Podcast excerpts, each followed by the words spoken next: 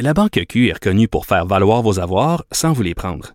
Mais quand vous pensez à votre premier compte bancaire, tu sais, dans le temps à l'école, vous faisiez vos dépôts avec vos scènes dans la petite enveloppe. Hmm, C'était bien beau. Mais avec le temps, ce vieux compte-là vous a coûté des milliers de dollars en frais, puis vous ne faites pas une scène d'intérêt. Avec la Banque Q, vous obtenez des intérêts élevés et aucun frais sur vos services bancaires courants. Autrement dit, ça fait pas mal plus de scènes dans votre enveloppe, ça. Banque Q. Faites valoir vos avoirs. Visitez banqueq.ca pour en savoir plus. Pendant que votre attention est centrée sur cette voix qui vous parle ici, ou encore là, tout près ici, très loin là-bas, ou même très, très loin. Celle de Desjardins Entreprises est centrée sur plus de 400 000 entreprises partout autour de vous. Depuis plus de 120 ans, nos équipes dédiées accompagnent les entrepreneurs d'ici à chaque étape pour qu'ils puissent rester centrés sur ce qui compte, la croissance de leur entreprise.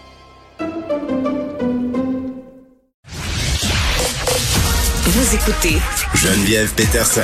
Cube Radio. Qu'est-ce qui se passe avec nos vêtements usagés, ceux qu'on ramène dans les grandes chaînes comme H&M, par exemple? On sait qu'il y a eu toute une prise de conscience il y a quelques années suite à l'effondrement d'une usine où on fabriquait des vêtements pour H&M, Zara, Joe Fresh. Ça a donné lieu à tout un courant euh, bon de, de, de, personnes qui se disaient, bon, ben ces vêtements-là, il faut faire quelque chose avec, il faut que ça soit fabriqué dans des conditions qui sont acceptables, il faut en disposer de façon acceptable aussi quand ces vêtements-là sont en fin de vie. Et on va se dire, la vie de ces vêtements-là pas très, très longue. On a Isabelle Ménard, qui est journaliste au 24 heures, qui s'est penchée sur ce dossier-là. Elisabeth, salut. Bonjour Geneviève. Bon, euh, moi j'étais toute contente. Honnêtement, là, euh, j'ai été traumatisée par le documentaire de True Cost qui levait un peu le, le voile sur l'industrie de la mode rapide, de la façon dont c'était fait les vêtements gérés, ramenés ici. Euh, puis tout de suite après ça, on, on, a eu toutes sortes de grandes chaînes qui ont pris des décisions en ce sens euh, où les gens étaient révoltés. Puis il y a eu H&M, H&M qui, qui s'est mis à vouloir recycler les vêtements. on a vu des bennes apparaître euh, dans les magasins H&M où on pouvait ramener nos affaires. Moi, j'étais contente. Tout le monde était content. Je trouvais que c'était une super bonne idée. Mais là, on apprend dans ton reportage que c'est peut-être pas la bonne idée qu'on pensait au départ. Oui, exactement. Ben, euh, c'est, c'est ce qui, ce qui arrive, c'est que les vêtements, quand on les ramène chez H&M, euh, le, le, marketing qui est sur place euh, nous laisse croire que ça va probablement être recyclé. Euh, alors qu'en réalité, il n'existe pas dans le monde en ce moment là, de technologie qui est capable de recycler des vêtements à, à grande échelle. Il mm. existe des projets pilotes, mais on ne peut pas réellement là, transformer des vêtements en d'autres vêtements en ce moment. Donc, qu'est-ce que H&M fait avec ça? Il ne s'en cache pas, mais il ne le crie pas sur tous les toits non plus. Là. Euh, leur programme de collecte est géré par une entreprise privée qui s'appelle ICO. Et c'est en fait revendu. Donc, euh, ICO va collecter les vêtements chez H&M, mais dans, chez plein d'autres chaînes aussi. Ça s'en va dans des gros entrepôts. Ils en ont un peu partout dans le monde. Là, c'est trié et tout ce qui est encore portable, ben, c'est exporté à l'international dans des pays, souvent, il faut le dire, des pays du tiers-monde, où il y a Pour être revendu? Euh, oui, ça va être revendu. Oui. Et donc, euh, là, qui, qui fait de l'argent avec ça entre H&M et ICO? Euh, je suis pas certaine parce qu'on ne répond pas à mes questions. Je pense que c'est ICO qui, parce que c'est une entreprise privée, donc c'est une entreprise dont le but est de faire des profits.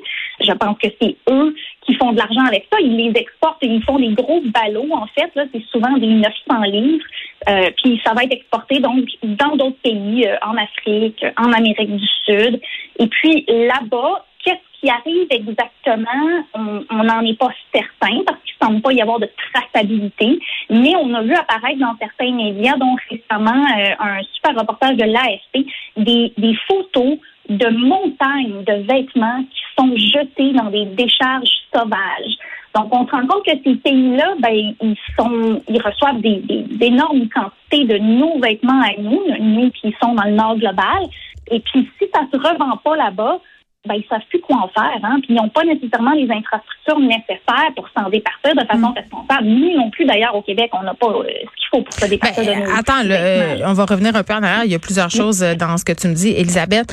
la première, que ces vêtements-là soient revendus, tu sais, à la base, une des solutions qui était envisagée, euh, bon, des suites des scandales qu'il y a eu par rapport à, l'industrie de la mode rapide, c'est justement que ces vêtements-là aient une plus longue durée de vie. Parce qu'un des problèmes qu'on a, c'est que souvent, euh, on porte les chandails, les pantalons, en tout cas, peu importe ce qu'on achète, là, une saison, puis après ça, basta, c'est fini. Tu sais, on n'en veut plus, on en veut d'autres parce qu'on c'est à ça qu'on s'est habitué.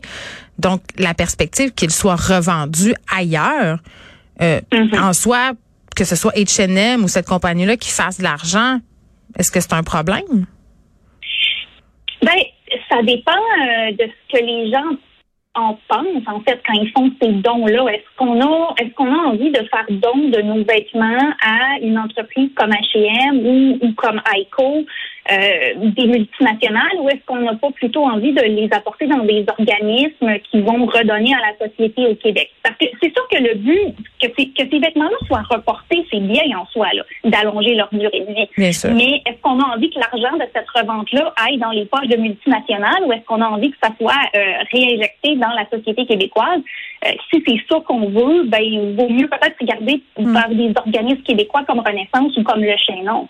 Mais même, tu sais, même Renaissance ou, le Chaînon, puis d'autres organismes, moi, je veux pointer personne du doigt parce qu'à la fin de la journée, le problème, c'est qu'on consomme trop de vêtements. Tu sais, ces entreprises-là essaient juste de gérer nos vêtements qu'on consomme. Exact. Euh, souvent, euh, ces vêtements-là, ils sont envoyés ailleurs pour être enfouis, là, parce qu'il n'y a plus de place. Les, ces centres-là, là, où ils prennent les vieux, les vieux, les, nos vieux stocks, là, souvent, ils, ce vieux stock-là, ils se ramassent même pas sur les tablettes, il est jeté. Ça, c'est, ça, c'est, c'est quand même une réalité, là. Ben ça, je, je peux pas, euh, je peux pas vraiment parler pour euh, pour les centres de tri au Québec. Moi, je suis allée visiter chez Renaissance. Ce que je peux dire, c'est que chez Renaissance, ils ont quand même euh, une mission une politique environnementale. Oui, oui. Donc eux vont vraiment tout faire pour trouver une seconde vie à ces vêtements-là. Je pense que c'est de mon avis personnel, je pense que c'est le meilleur organisme où on peut envoyer ça en ce moment au Québec. mais si si c'est pas revendu ici, puis si on n'y trouve pas une seconde vie ben, ultimement, ça va peut-être être acheté par des revendeurs qui, eux, vont l'envoyer dans d'autres pays. OK. Là, parlons du recyclage. Recycler des vêtements, tu me dis que c'est presque impossible ou que c'est pas toujours possible, c'est ça? En fait, recycler des vêtements pour en faire d'autres vêtements, pour l'instant, c'est, à peine possible. En fait, il, existe euh, à la Fondation H&M, en partenariat avec un de recherche qui est situé à Hong Kong ont réussi à créer une machine qui va venir finalement défibrer, euh, donc séparer les fibres. Euh, puis ils vont réinjecter des nouvelles fibres, puis ils sont capables en bout de ligne de créer un nouveau vêtement, mais ça prend trois jours. Ça prend l'introduction de nouvelles fibres. Donc, on, parle vraiment, c'est une percée technologique qui est intéressante, mais c'est à très petite échelle. C'est un, un projet pilote.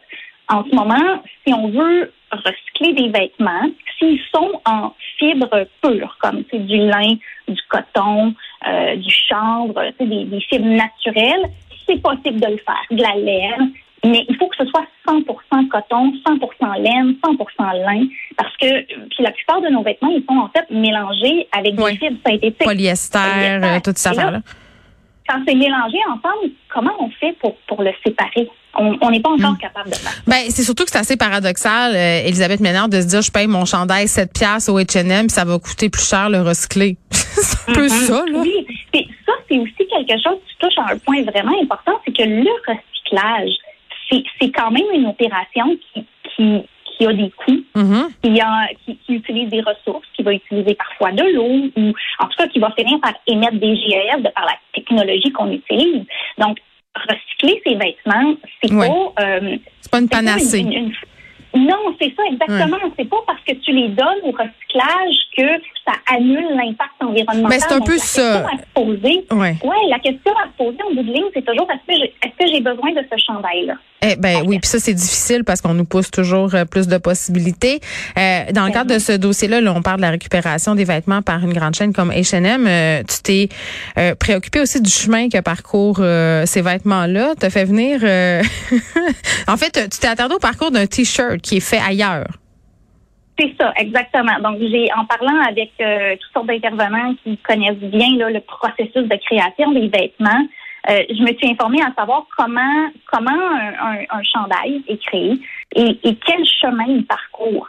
Et en bout de ligne, ce, chandail-là, un simple T-shirt en coton, peut avoir facilement parcouru 20 000 kilomètres. Si on compte de la matière première, qui est le coton, jusqu'à ce qu'il se retrouve en magasin ici en Amérique du Nord, il peut avoir parcouru 20 000 kilomètres avant même d'arriver chez nous. Puis nous, euh, on va le porter en moyenne 7 à 10 fois avant de s'en départir. C'est fou. Puis tu sais, je me dis, puis on l'a payé peut-être 12 pièces, puis clairement ça a coûté plus cher que ça faire venir tout ça, fait qu'il absorbe ce ce, ce coût-là au bout du compte, c'est la main-d'œuvre payée pas cher, c'est c'est l'environnement, c'est toutes sortes de questions quand même mm-hmm. euh, qui se posent puis tu sais bon, je vais pas remettre ça tout le temps sur le dos des consommateurs là, mais tu sais est-ce qu'on serait prêt à payer plus cher pour nos vêtements puis d'avoir des affaires éthiques, tu sais je suis pas sûre non plus, c'est ça l'affaire. Ben, c'est sûr que euh, un, point qui est à considérer, c'est que les marques de fast fashion et maintenant les marques d'ultra fast fashion, ces marques comme euh, Shine, et euh, qui nous bombardent de publicité ciblée sur les réseaux sociaux, offre des produits à un coût qui est tellement faible ben, c'est ça. que ça vient en bout de ligne. Euh, ben, c'est parce qu'après, euh, Elisabeth, on a plus de temps, c'est les choix qu'on a à faire. c'est difficile de dire aux gens, ben allez-y, payez un chandail 56 dollars alors qu'ils en ont genre trois pour le même prix sur le site de chaîne. Il faut se poser la question à un moment donné. Merci, Elisabeth.